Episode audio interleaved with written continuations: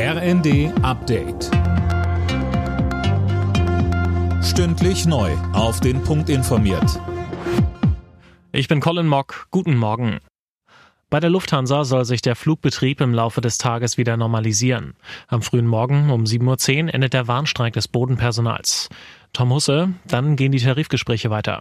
Ja, da hofft Verdi, dass die Lufthansa ein besseres Angebot vorlegt. Das letzte habe wenig mit ihren Forderungen zu tun gehabt, so die Gewerkschaft. Sie hatte die Beschäftigten an sieben Flughäfen von gestern früh an zum Warnstreik aufgerufen. Der Großteil der Lufthansa-Flieger wurde gestrichen, rund 100.000 Passagiere kamen nicht vom Fleck. Verdi fordert ein Lohnplus von 12,5 Prozent für das Bodenpersonal, mindestens aber 500 Euro mehr im Monat. Die Ampel streitet erneut um die Lieferung von Taurus Marschflugkörpern an die Ukraine. Die FDP-Verteidigungspolitikerin Strack-Zimmermann hat angekündigt, für einen Antrag von CDU und CSU stimmen zu wollen, in dem die Lieferung gefordert wird. Die Ampelfraktionen wollen allerdings in einem eigenen Antrag ebenfalls Waffenlieferungen, auf Wunsch der SPD aber ohne die Taurus-Systeme.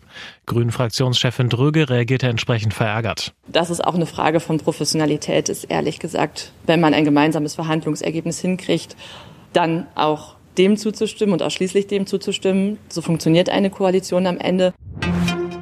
Der Streit ums Wachstumschancengesetz beschäftigt heute den Vermittlungsausschuss.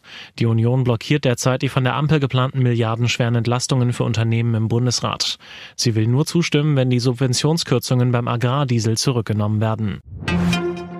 Borussia Dortmund hat sich im Achtelfinal-Hinspiel in der Fußball Champions League eine akzeptable Ausgangslage verschafft. Bei der PSW Eindhoven spielte der BVB 1 zu 1. Das Rückspiel in Dortmund steht in drei Wochen an. Alle Nachrichten auf rnd.de